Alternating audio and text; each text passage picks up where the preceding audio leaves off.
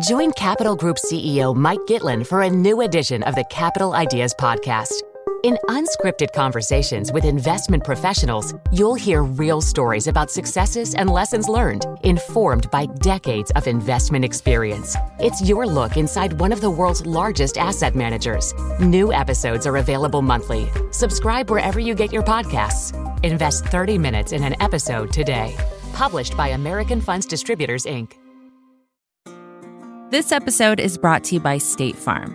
If you're a small business owner, you know that it isn't just your business, it's your life. And whatever your business might be, you want someone who understands. That's why you might want to check out State Farm Small Business Insurance. Why? Because State Farm agents are small business owners too, living and working in your community. That means they know what it takes to help you personalize your policies for your small business needs. Like a good neighbor, State Farm is there. Talk to your local agent today. This is Recode Media with Peter Kafka. That is me, coming to you from Vox headquarters in New York City with one of my newish Vox Media colleagues, Mm-hmm. Jesse David Fox, who works over at New York Magazine and Vulture.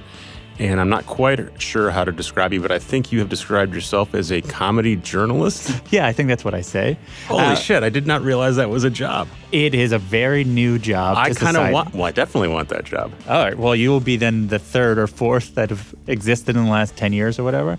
I feel like there wasn't, there would not been a full time comedy journalist before 2010. Um, or whenever Jason started. So maybe 2009 or so. uh, at the time. Jason Zinoman, yeah. Yeah. You have to be a specific person to have that job, right? A, a, not just a nerd, but a comedy nerd. Well, it's it's a it's it's partly being a comedy nerd, which also I think is a term that only has existed for ten years, right? Like growing up, I wasn't like, oh, I'm a comedy nerd because th- I, that didn't exist. I don't You were just a nerd. I was just a nerd, I guess. I mean, I sort of think about how like I was just I was sort of nothing. I was like a nope. I just consumed content. Yeah. And I didn't think about like my place in the hierarchy. I mean, like I watched a lot of comedy, but I didn't know if that was more or less than anyone else.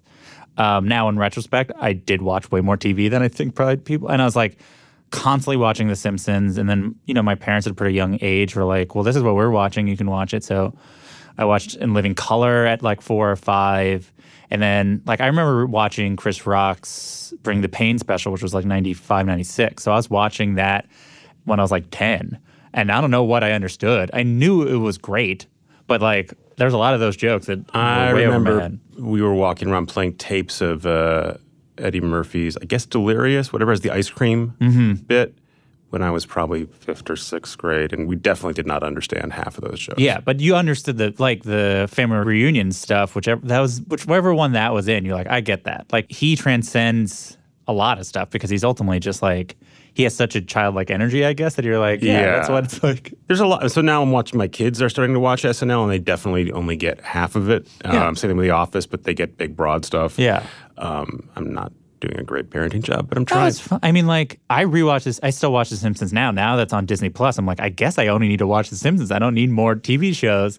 And I'm like, I can. There's jokes I laugh at now. I was like, well, I definitely didn't laugh at that when I was like six. But the this especially animation is good at this, which is like, well, there's parts in it for everyone because like I just like cartoons, and you know, Homer did dumb stuff. Mm-hmm. I mean, Bart was the first breakout. The, the don't have a cow man. Um, Jesse and I are going to spend the next hour talking about our childhood. Yeah, that's and it. so that's something you're going to want to hear. Um, but just to set the table for you, Jesse has a new season of his podcast called, Good one. A podcast about jokes. which is which is for comedy nerds and people who like them. He talks to all the world's greatest comedians about something they have done. It's a really deep dive. It's really smart. You should listen to it. It not coincidentally is now a Vox Media Podcast Network podcast. So you, whenever you hear this, go check out Good One. Yes, please do that. Um, and we are going to talk about that show a little bit, but I do want to talk to you about comedy, comedy landscape, how that's changed Sure. over time. Um, how long have you been a comedy journalist for? I would say, I'm trying to think, nine years or so. I was, and not paid. I was an unpaid comedy journalist for a few years when I was just trying to be in anything, uh, anything journalist. And comedy was a thing that I was sort of drawn to write about, but it wasn't my plan to be a person who wrote about comedy. But So I've been doing it probably for about nine years. I think I started writing for Splitsider originally. So that's a pretty interesting time to have covered comedy for, right? Yeah. So that's 2009, 2010. If you listen to this show, you are aware of what was happening in technology and media then, which is uh, Twitter, Facebook. Facebook is already a big deal. Yeah. Twitter is rising. The iPhone's introduced in 2007. 2010, it's mainstream. Blogs are still a big deal. Mm-hmm. Yes. Um, and now we've got a whole new other series of social media. So how has comedy changed in that time, and how much of that is due to changes in technology and distribution in the media landscape? Of course, yeah. I mean, the uh, I wrote a piece of, probably about five years ago about what I call the second comedy boom, which is what we're currently in. Some people consider maybe the third comedy boom, depending on if you consider the sort of uh, comedy album boom of the sort of 50s as a boom. Anyway, the, and then the second comedy boom, or first, is the one that happened in the 80s. That's cable TV. Yeah, that's, well, it's uh, well, guys, stand-up clubs, right? Stand-up clubs countries, and, and guys in the jackets with the sleeves Yes, pushed up, standing in front of a brick wall. Yeah, and then comedy took a huge nosedive and was in, as unpopular as it ever has been in sort of the 90s.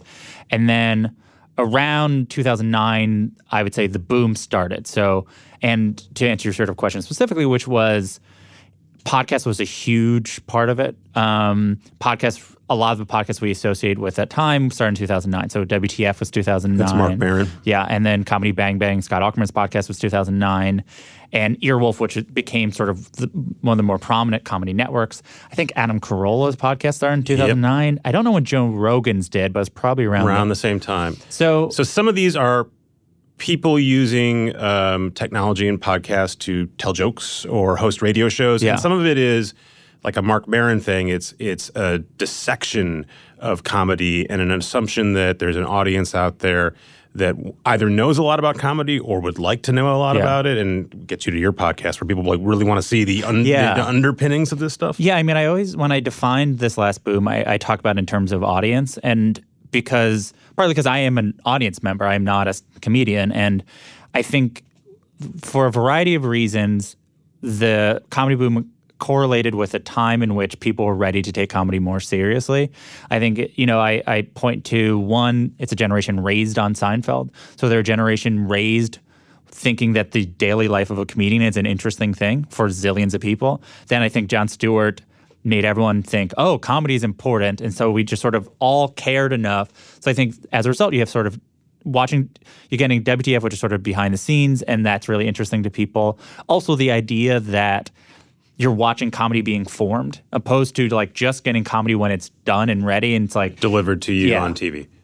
it's I want to go see people work on things. It became a much more interactive relationship between audience and comedian. Um, around this time, though, it didn't become what really changed things was comedians were releasing their specials directly. So that was like that was the thing Louis was doing. He's like, I'm gonna do a special every year, and I'm going to put it on my website um, directly for you. Pay what you want. Um, it only lasted a couple years, but I think the idea that a special is a thing that lives online, opposed to it's a place that you, a thing you can only watch on HBO and Comedy Central, did pave the way for what then really kickstarted a lot of what happened with comedy, which was sort of Netflix really jumping in on on stand up as a way to sort of really just build out their content library. And that then brought certain comedians to a level that is sort of unbelievable. I mean, I think if I remember correctly, it was like three comedians before 2009 have ever played Madison Square Garden, and then now like 12 have in the last 10 years or something crazy like that. I mean, there's so many, even comedians that are definitely not household names, like Sebastian Maniscalco can sell out Madison Square Garden, Jim Gaffigan sells out Madison Square Garden, Bill Burr, who is like known a lot in comedy, but like ultimately he's not like a famous person. He can sell off, sell it out multiple times. That is a huge difference. And you tie that to Netflix. That's Netflix putting these people on now 161 million screens, and some small slice of them didn't know who Bill Burr was. Now they do, and then that allows them to sell out a Madison Yeah, Square I mean, I think for certain people, right? So, uh, Bill was one of the earliest Netflix comedians, and if you look at a lot of the early Netflix comedians, a lot of them have bigger careers than I think people would like notice. There's other guys like like Mike Birbiglia does big theaters. Um, John Mulaney is a big example.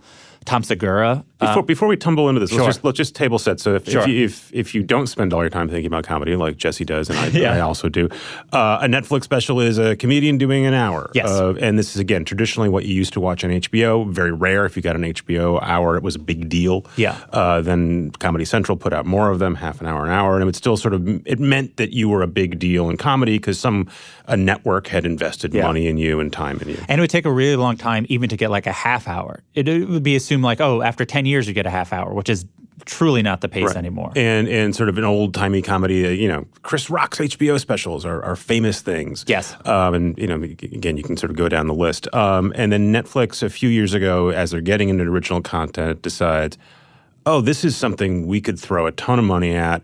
It's cheap for Yes. us. Yeah, comparatively. Um, and because it's a person standing Mm-hmm. in front of a stage, that's it. We'll shoot two episodes or two two things, done.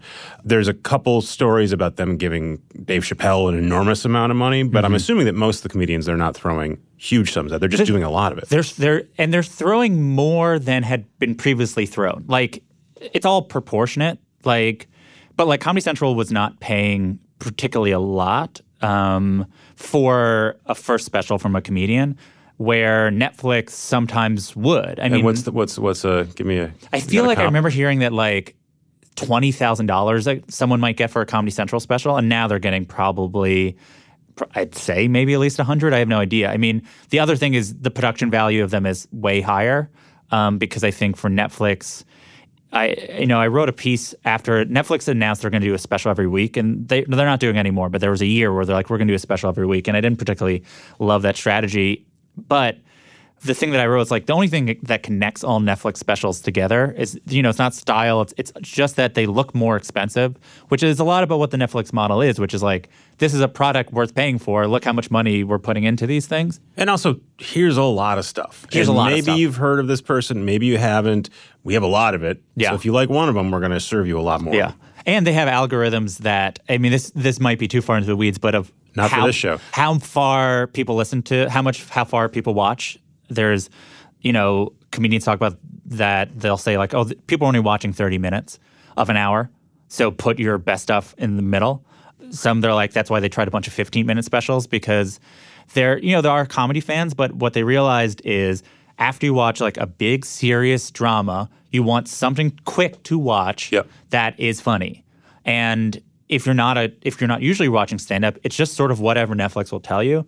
And then you don't need an hour which is sad. And i think they give people an hour because comedians are working on hours at a time. You, you know to explain how the sort of economy of stand up works, which is essentially like you start out and you might get five minutes to a late night set, then you're doing maybe 20 minutes. So you, in a comedy club lineup, you go what is a middle act, which is you go second. And then you're a headliner, which you're supposed to do 45 minutes to an hour. So like an hour is the unit in which a comedian at that level is working at.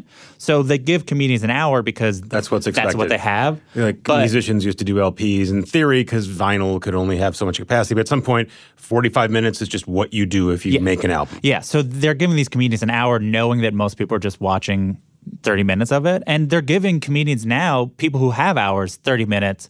Nikki Glazer did an hour and a 30 minutes last year.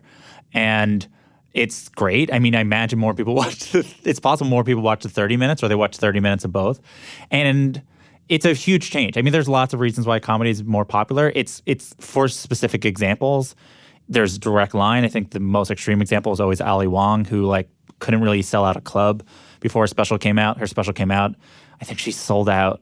It's like eight Beacon Theater shows this year or something insane. Like And now makes movies for Netflix. yeah. yeah, I mean that when it works for people, it really, really works. But there's other things, again, podcasts, but I also think there's just sort of a general interest right now in comedy and a quality of comedy that I think is unprecedented. I think there's more talented comedians now than there ever has been. So I figured we were going to get to Netflix. I didn't know we were going to do it right away. Sure. But all- pretty much every one of these shows now is now a, every one of these conversations I have now is now a Netflix Sure, a conversation. I'm also making a, a multi-part series about Netflix, so you'll be able to hear that at some point this summer.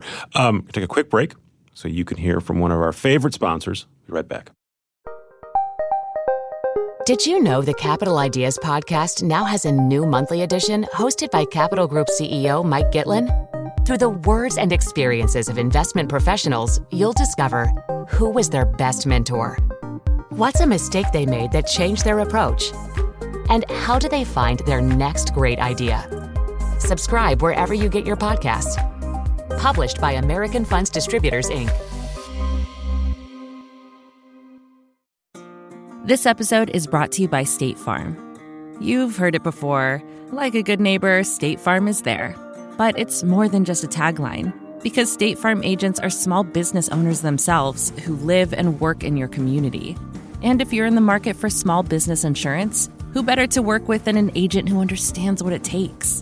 State Farm agents can help you create a personalized insurance plan that fits your small business needs and budget.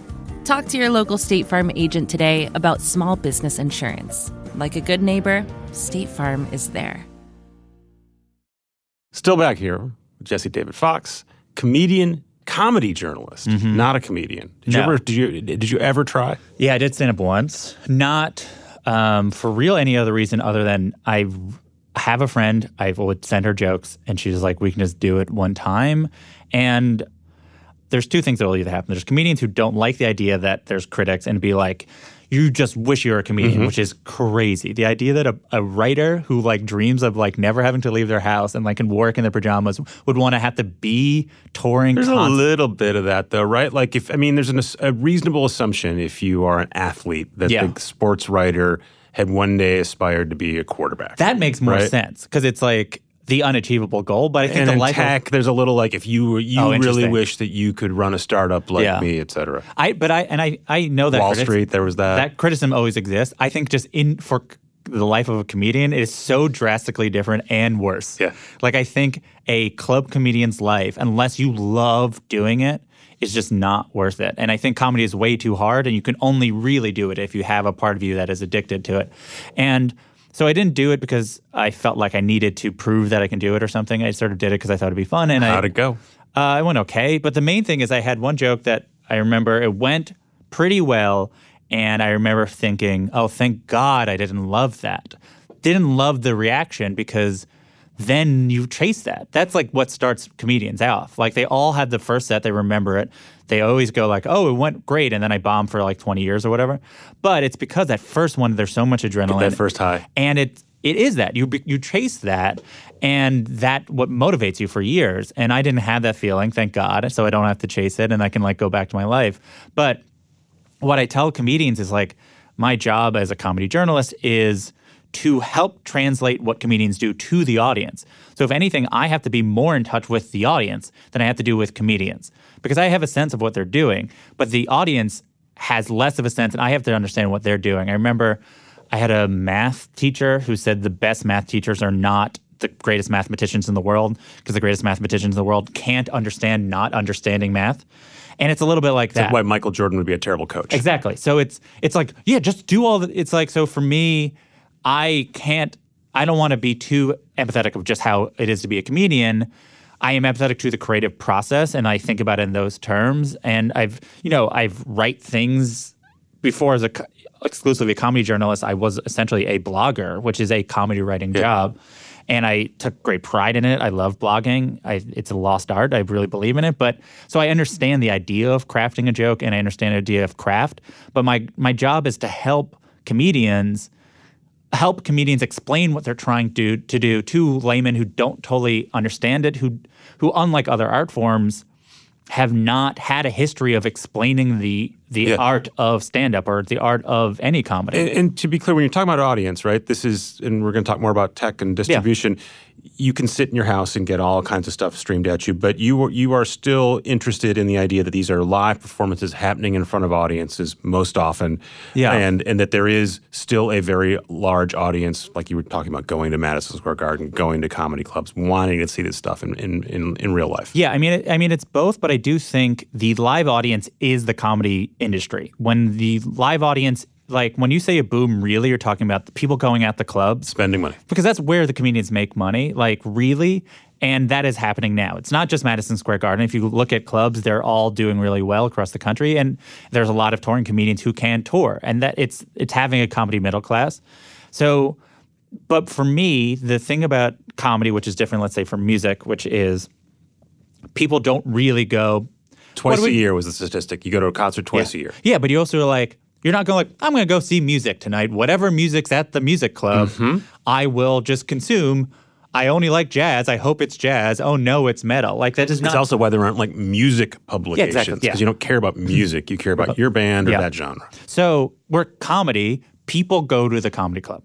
And so, one, my goal has always been like, how can we explain, how can help instruct an audience to understand that every comedian is different and that we're trying to essentially create intradiversity of the idea of these are that there's no such thing as one comedian who does one thing and have them be more informed because for me a better audience means better comedy and and meaning a, a comedian writes a joke by having an idea and maybe they write something down, but they talk about it on stage. And based on how people laugh, they know what is good or what's bad. And broadly defined, every comedian works vaguely in that path. And if your audience is not that savvy, then your your joke is going to be worse. A more savvy audience is more demanding. It's more demanding of like what's interesting, what's more aware of what's a more interesting comedy move, more patient for longer bits. You know, that seems like a pretty specific kind of comedy audience, I right? mean- like uh, whatever the equivalent of Dane Cook is today. Yeah. Right? Like maybe that that audience is sampling a lot of comedy and is really knowledgeable, but they're probably responding to stuff that isn't that sophisticated. They're totally happy. It's a Yeah. fine it's a fine transaction, right? Their time and money.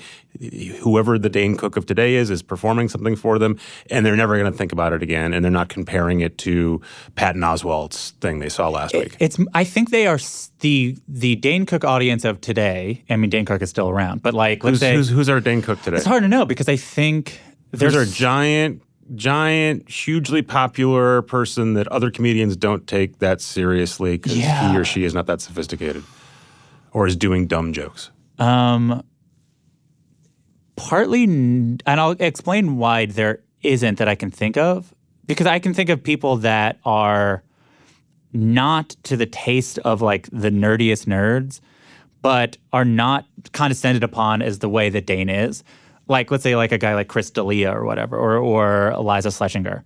But I do not think the sort of like comedy nerd audience is really cannot talk down to them the same way because I do think they are operating at a higher level, and I do think their audience is more demanding than the audience Co- Dane Cook was performing to. I also think Dane, I, I you know, I could defend Dane- Cook. I think a lot of his I don't, I stuff don't, was I don't care about it one way or another. Just But there was, know, it, was an, it was an idea that he was a guy making jokes for dumb college kids, and it was Yeah. wasn't even really comedy. It was kind of performance. Yeah. And and if you were a working comedian or a snotty alt comedian, you that was Yeah, and I think it's the truth is as all comedians get bigger, they realize what like a, every comedian becomes a little bit more of a persona comedian Yeah. than just a strict joke writer because you have fans and they want to see you just be yourself.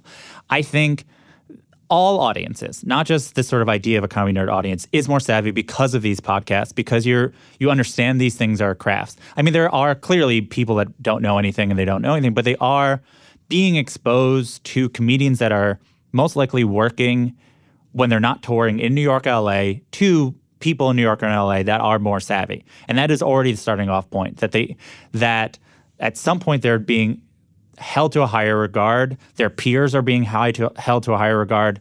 And that is raising all ships or whatever the, the quote is. I mean, so yeah, you can still be hack and really popular. I mean, I've gone to the, you know, I don't go to the comedy cellar that often, but you'll go and there might be eight comedians and you know two would be great comedians you never heard of two would be older comedians that are may or may not be your taste and you know some and maybe a famous drop in but you also will see like a person to my taste is like a hack just because they're doing an older style of comedy but that person is still doing well like the, the point is yes they still exist they're like hackier things exist but i do think the level of quality and the level of audience is raising at different levels. Like I think there is a really savvy audience that is demanding a lot from comedians, and those comedians are meeting that expectation. So I asked you what changed, and, and we ended up at Netflix. Sure. And to me, that's the most like Netflix pushing comedy Mm-hmm. is a very Netflixy move, which is here's the thing: it exists, it's a form. We can do that thing. Yes. We just need to spend money to do it. And then we can spend a lot of money, make a lot of it, and we can distribute it to your home. They can do it with anything, right? They could have done it with soap operas, whatever. And it seems like, and also the form doesn't really change, right? Mm-hmm. Yeah. it's the same stand up that, that people were doing half an hour. Broadly. I, I, I am curious what you think about tech like YouTube. Mm-hmm. And Twitter, and sort of how some of those individual things have, have shaped comedy or not shaped comedy. To me, Twitter seems pretty obvious. It's where a lot of people are writing jokes, either because they're professional comedians or they aspire to be professional comedians, and then you know amateurs can try their hand at it. Um, am I missing something there? No, I think tw- Twit. I mean, now it's a little bit different. But if we go back to 2009, it was comedians wrote jokes and really had an opportunity to connect to people directly, which uh, again is a do lot. a one-liner in 100 do one liner, and also like there's first you have the one liner comedians who can do that and then build an audience from that. And I mean, Rob Delaney is probably the biggest example of a comedian who wasn't really established at all and then became the sort of Twitter giant. And so that's a direct audience. But you also have sort of people who are medium level comedians who are doing jokes, but also I remember Aziz would ask people where they should eat in different towns, right? Where it's like, oh, I'm going to be in Indianapolis. What should I eat? And then people respond. And there was a connection to the sort of everyday life of a comedian that I also think was also popular, right? So it's not that everyone had a podcast. It's that that same mentality of a podcast was extended through social media and I think totally worked. Once the that last the last election, I think that sort of changed and that's not really a space for how comedians break in the same What, way what, what? because the conversation changed. I mean, like the People the- don't want to read non-political jokes on, on you Twitter. can still do some. They don't pop off in the same way, and you can't just be only that. Really, I mean, there's still some, but also once you have like 30 people who have done it, there's just it, it's harder for a person to break through. But people still do it. I mean, like uh, Jaboukie Young White is relatively young. I mean. He's probably in middle school when a lot of this stuff was happening, you know, and he is of that world. So Yeah. he can speak the vocabulary in a way that I think the that is harder for older comedians to sort of get into. And he he came up through Twitter and he became huge through Twitter, and then also was doing stand up and moved to the city, and now he's on the Daily Show. So it still happens. It's just way more rare, and I think generally people don't like going onto it in the same way. Like literally, just don't like it. Like Sure, they might sure. do it. They literally just like it's not fun. no, I mean that's most people's approach to Twitter, right? You get into it, and then at some point you go, "Oh, I don't feel good." And then YouTube was to get to your earlier question. YouTube was huge when it was huge. I mean, like I can't remember exactly, but the I mean, you look at like Well, the YouTube is bigger than it's ever been? Yeah, ever but it was huge for comedy in a way that you can really break through. Yeah. So in what way? So like what- the Lonely did we- Island, Lazy Sunday, if I remember correctly, the week that YouTube um, went fully live, not just beta, was the week Lazy Sunday came out. So that's And- the famous SNL clip with Yeah. Andy Samberg. and that became really viral in a way that SNL didn't ex- never experience. Right? They had like sketches like uh, Cowbell, the Blue Oyster cult sketch where Will Ferrell's Yep. uh, banging the cowbell. Or the cheerleaders, and you would talk about, and also they would do a sketch that was popular, and they would do it twelve more times. and that was sort of the previous version of viral. But then Lazy Sunday came out, and you're like, oh, this is what the modern day version will be like, and they're able to keep on replicating it. and you could enjoy it without ever watching SNL. Yeah.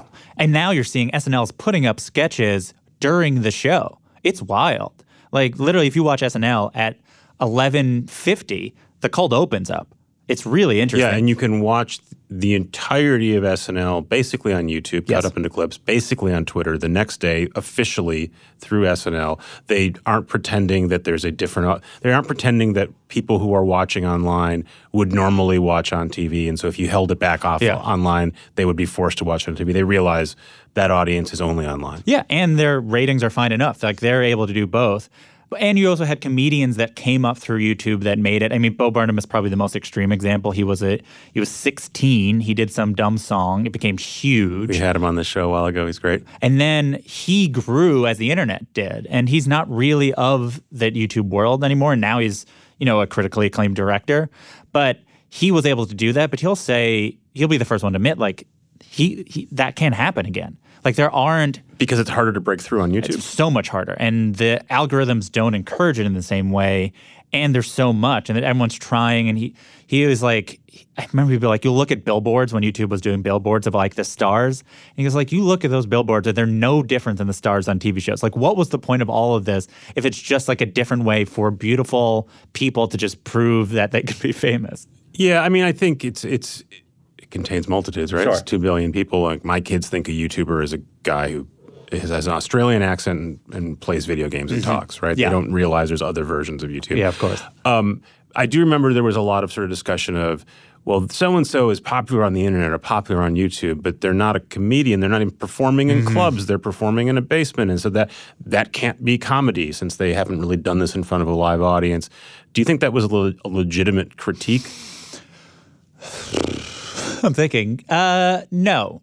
In so much as I know what that critique is, but the spirit of that critique has existed forever as a way of narrowing the definition of what a comedian is, and I hate that spirit. And that's keeping the club yeah, short, small. It's, keeping the club small, literally. Like we're talking about comedy clubs. There are people that are like, well, if, if they're per- uh, performing in Brooklyn at a bar, that's not real comedy.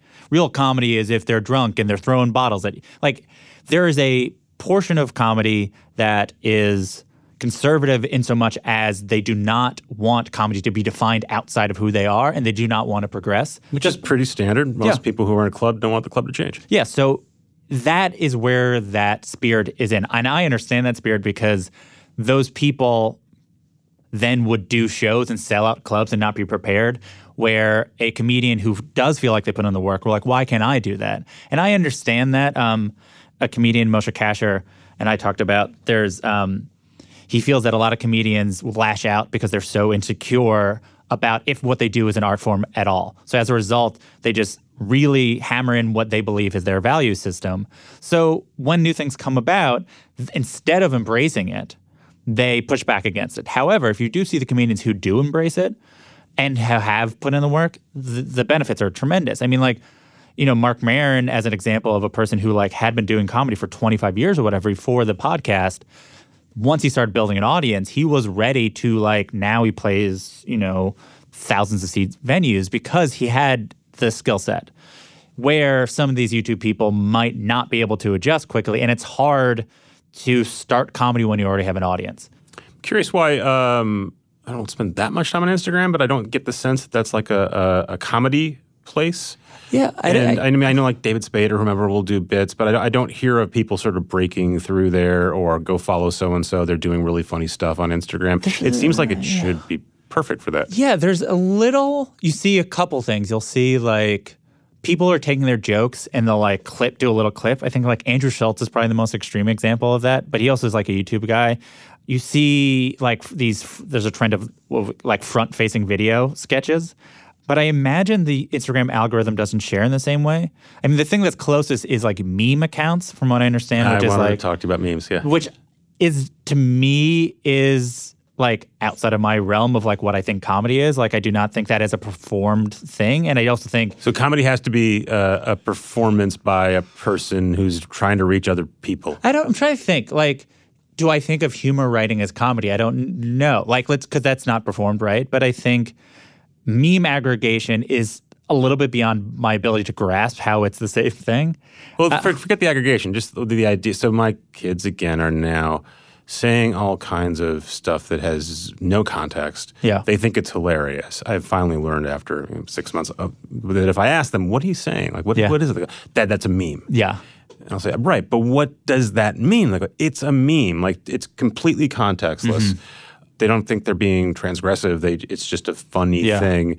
Um, and to me, that's quite stupid. And it's it's snotty and it's not comedy, but it it's a thing they think is funny. Isn't that comedy? Yeah, I, I, I, it's there's a difference between comedy and capital C comedy, and I think because memes, a lot of the joke is separate from the creation of it.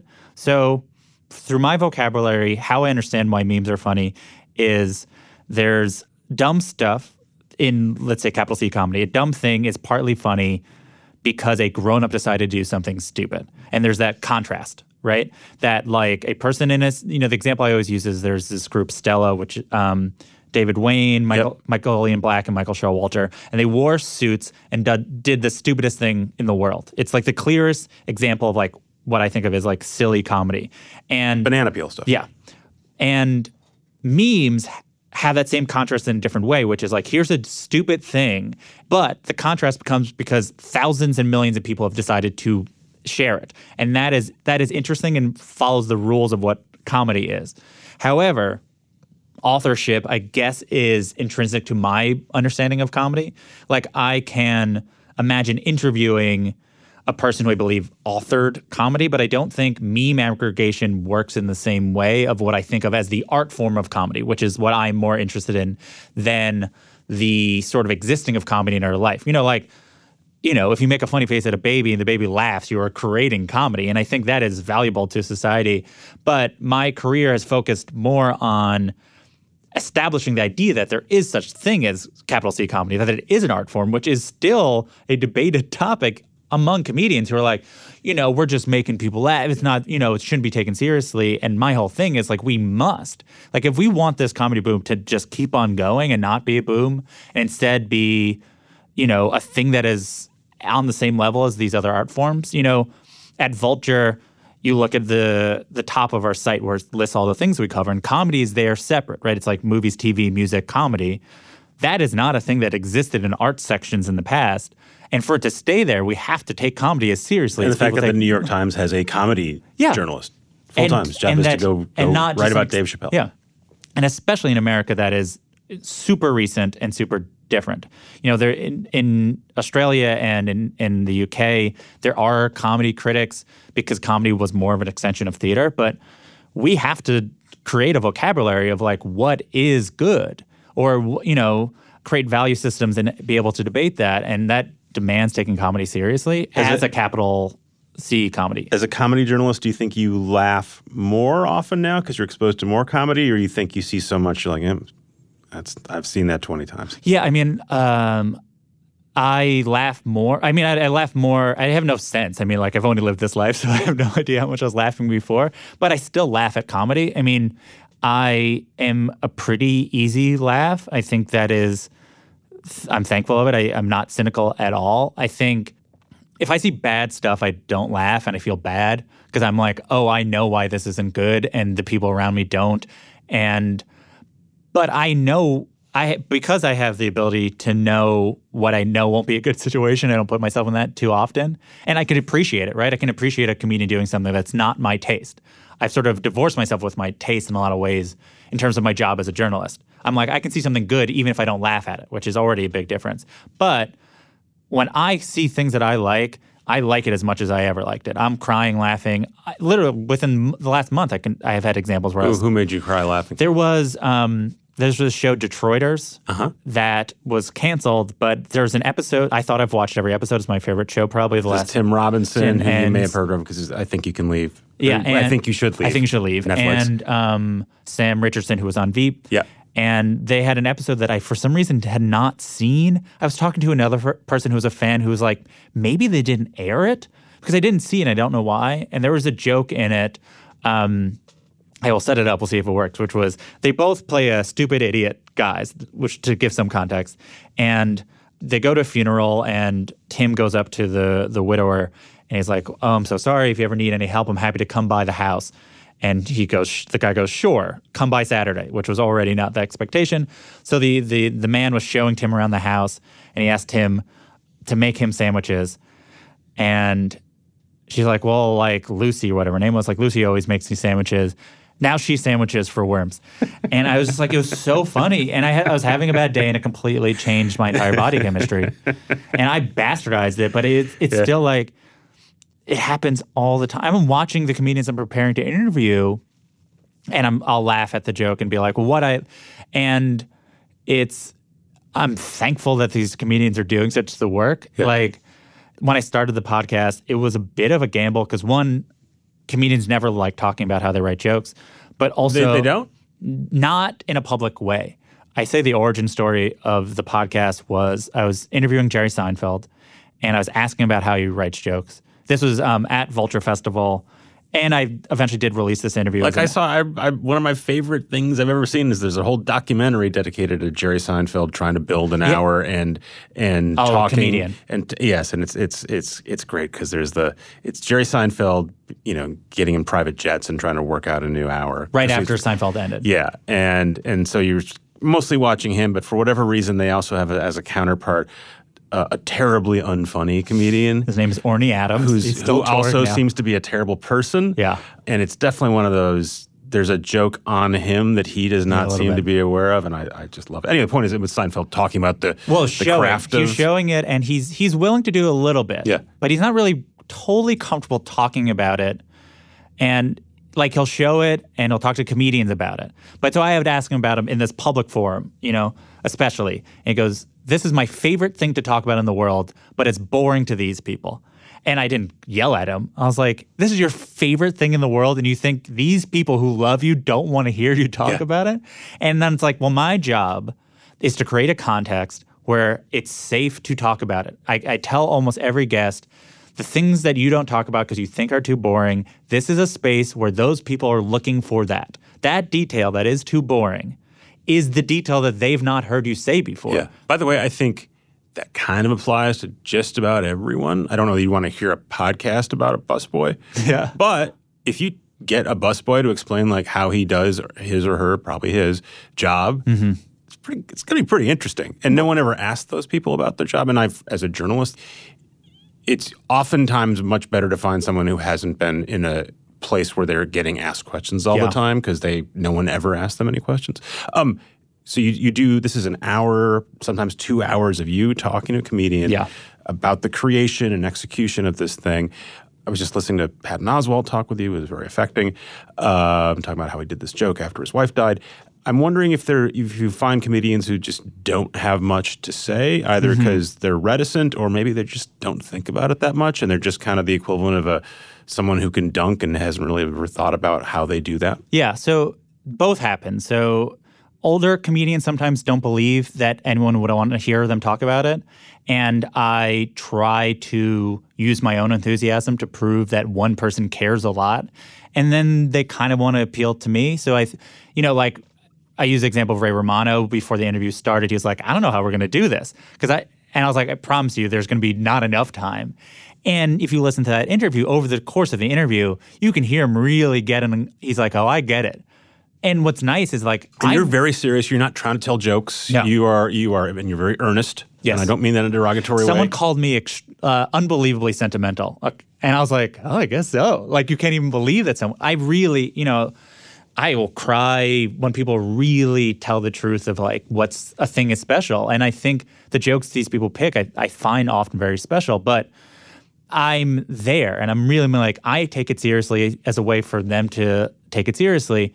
And so that will help. There's certain people who I can see they're being insecure. So what I will do is tell them why they're great. In a way, I don't do it often because I want the person to tell them for themselves. But I'm I'm like, this is a thing that you did that had not been done before, or you broke into the scene in this way. I remember. Also, it's like weird to super brag. I remember uh, I had Cameron Esposito on in one of my favorite episodes, and I was thinking about how a lot of people can advocate for change, but it's hard to make change, especially the job of comedian is often just um, giving people the vocabulary to have change happen.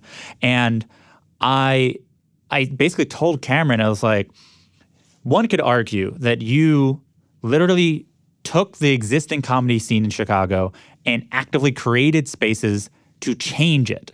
And there are comedians that have come up through what you've done. You created spaces that you taught a class only for women and queer people. You created a show that was primarily safe for those people. That is actively creating change. Would you agree that that is a thing that one might argue that you did? And and then I kept on kind of saying other, and then she decided to agree to it, even though she was just uncomfortable with the idea of like taking credit for something. And and and I wasn't saying you were the only person who did anything, but that will be the other thing that, that I'll do in terms of reticent. The third thing, which you said, which is people who are incapable of talking about it, which happens, I'd say probably one out of 15 times or 20. Does that track with the kind of comedy they do, or just Not the necessarily. Right. There's people that do quote unquote dumb Yeah. stuff that can talk forever about it, right? Like you might think like what the Lonely Island does is like and what they're doing is silly or stupid or whatever, but they are, you know, Andy especially is really articulate about why he does it and what they're trying to say. But there are other people who it is instinctual and their process is no process, right? They like, oh, I don't write anything. I just go up and then I remember it. And then my job is one, by the time I'm going into the interview with them, I know this about them. You know, like I know they're either not comfortable talking about it or I know they just do it. Like for whatever reason, that's inside of them and they can just do it. So my job is then to show that that's what they are, right? I'm not trying to take an instinctual person pretend they're a craftsman. It's about showing, hey, there are these instinctual people that just for some reason their brain show that. My favorite example is Kristen Schaal. It's a very early episode. It was one of the first episodes I recorded. And, you know, you'll ask some comedians of how they think of a joke, and it's like, well, I was thinking about inequality. And I was like, what's a good example of inequality or whatever? And then where Kristen Schaal is like, how did this joke start? She goes, I had a dream of an empty bird cage. So I bought a bird cage. And then I figured out what what what what what what I created a scenario of why there'd be an empty bird cage on stage. And that was it. That was her process. She had a dream about an empty bird cage.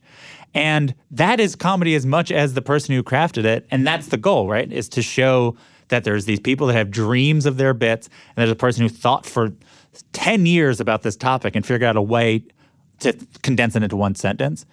And it's, you, you know, I take all comers. I mean, the trick is just sort of kind of know ahead of time the type of person they are. And I prepare um, way too much. You know, um, every time I have a new producer, they're like, you don't have to prepare this much. It's like, well, it's kind of too late. You hear that, Jelani? Okay, Jelani nods. yeah. Um, Jelani's we're, we're now sharing Jelani's services. Mm-hmm. He's great. We'll do kind of a speed round. Uh, I'm sure you've been talking about this a lot. Post Weinstein, post Louis C.K. sort of being pushed out, Mm-hmm. um, a whole series of debates about what kind of things are and aren't you allowed to say, and who gets to say them, and people scouring old tweets and Mm-hmm. videos. And there was an SL, SNL cast member who never got to be an SNL cast member because his podcast was surfaced. Do you think there's any sort of coalescing around like, all right, here are the new rules, or do you think it's still wide open and people legitimately don't understand what kind of joke they can make and where they can make it? Yeah. All right. Speed round, the most Yeah. complicated question. I'm, um, Let's go another hour. yeah. I, when I think about it, I, I tried, th- I think for me, the key is to separate out as much as possible and look at things separately. So, because there are multiple things are happening at, at once.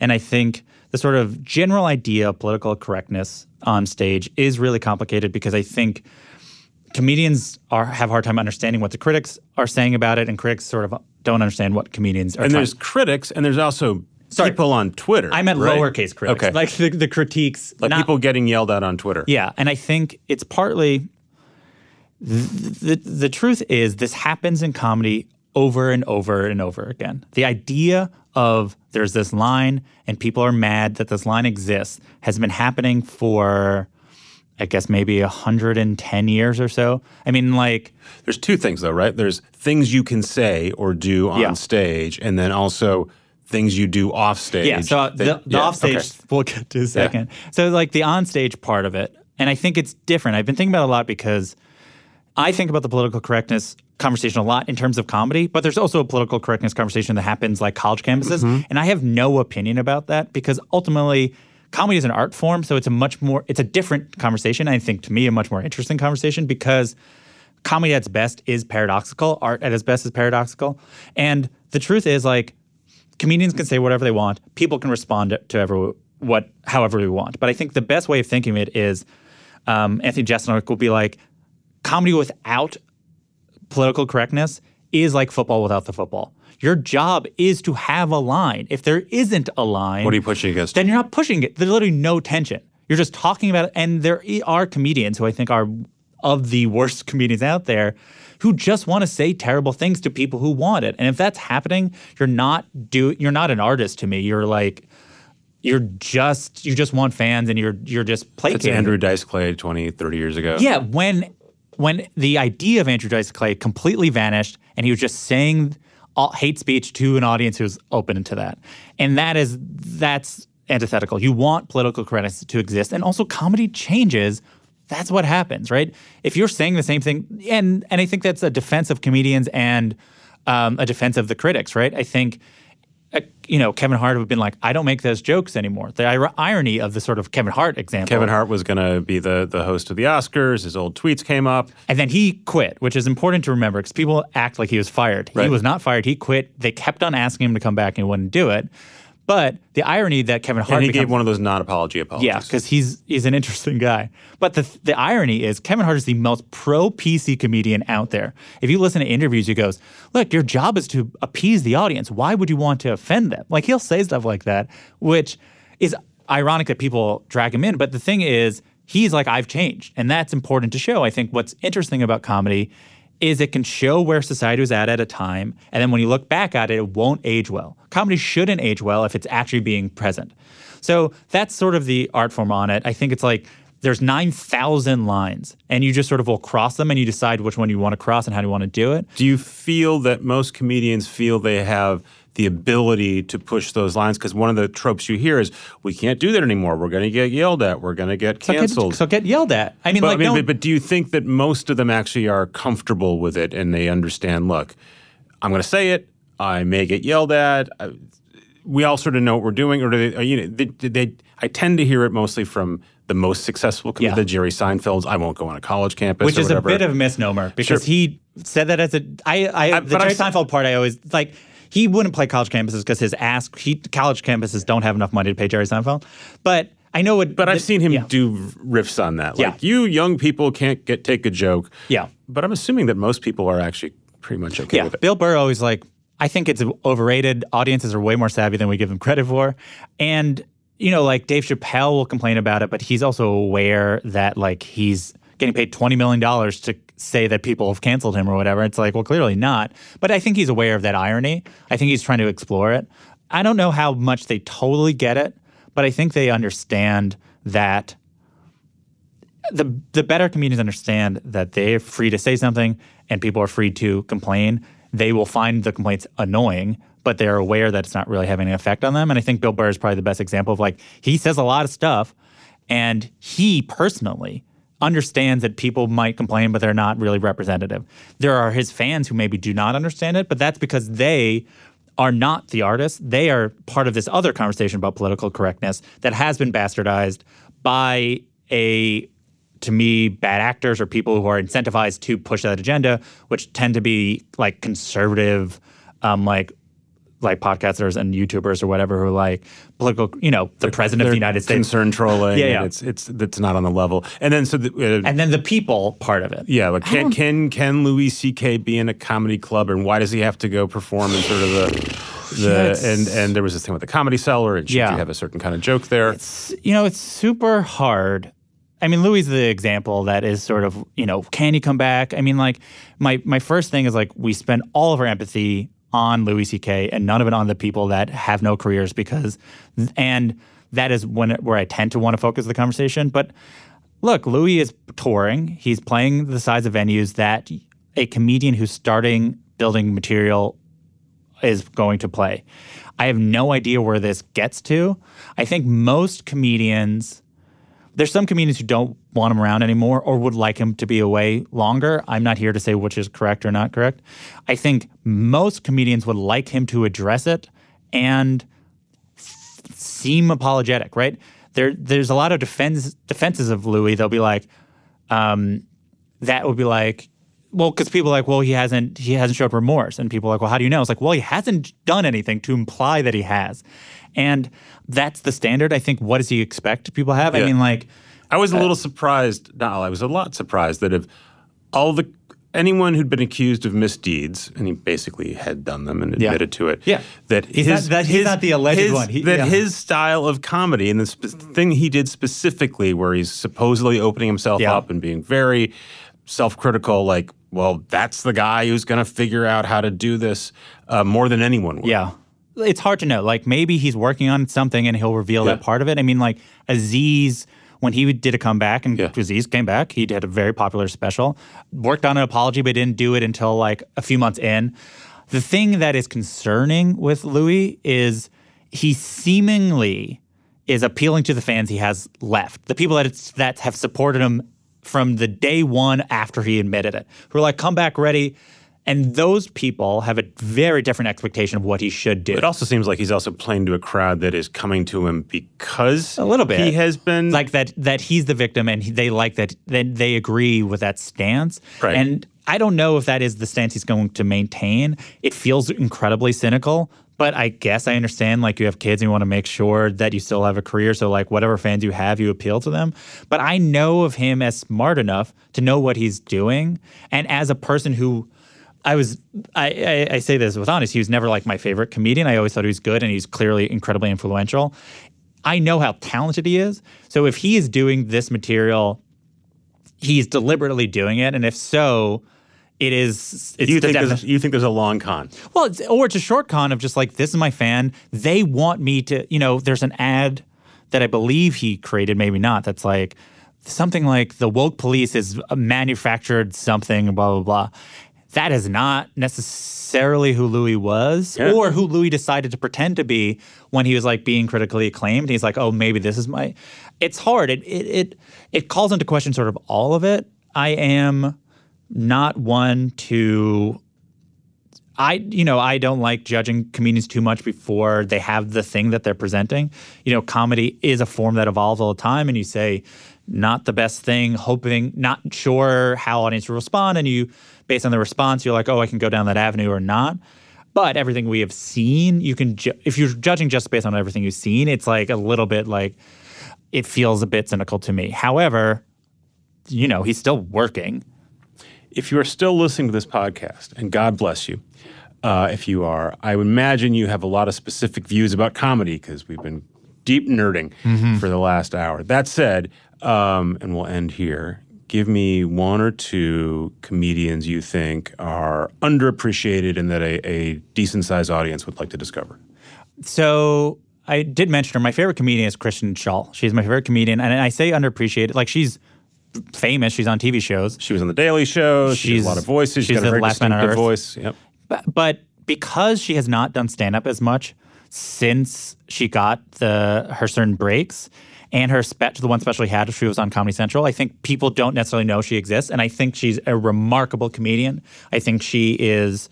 Um, in the vein of Steve Martin and Andy Kaufman and Gilda Radner, but like a modern day version of absurdism and silliness, but grounded I think she's my favorite thing, and I think people don't necessarily know that about her.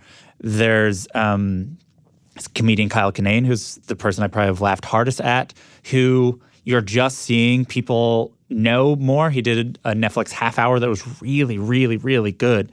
That had one of the most interesting openers um, I've ever seen, which was he starts his special, goes, I don't have much time. Let's talk about it. Mass shootings.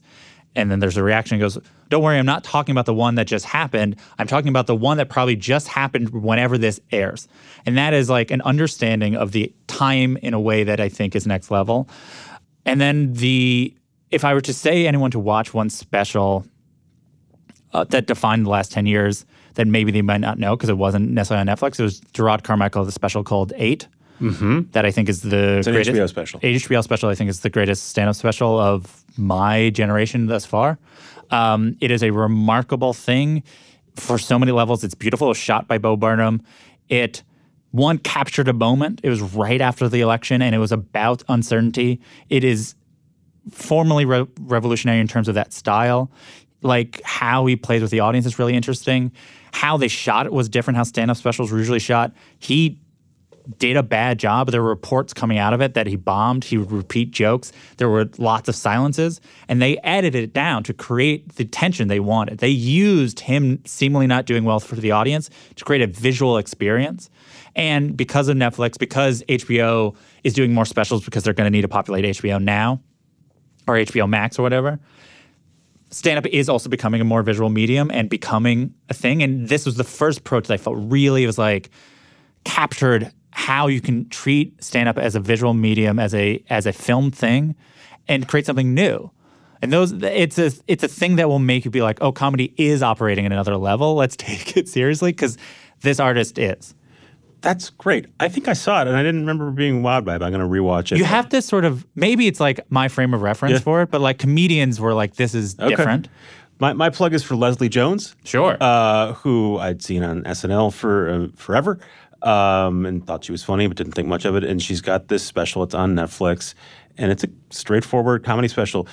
She, the physical stuff she does is amazing. She is something. See her live if you She's can. crazily. You can just Yeah. tell the the energy she's putting out and getting back from the audience. And for whatever reason, it's directed by the Game of Thrones guys. Yeah, I can't remember who she asked. Two famous people passed. She asked like maybe like Steven Spielberg Or like J- Scorsese and and Spielberg. JJ JJ Abrams. Yeah. I think was number one. But anyways, because she was a fan of those shows, it was Yeah. really funny. She, um, she's incredible. So you can watch that now. I watched it on my phone on a plane and laughed out loud. Oh, one more. Watch if you haven't watched Maria Bamford, watch her. I think she's, um, in my opinion, maybe the greatest comedian alive.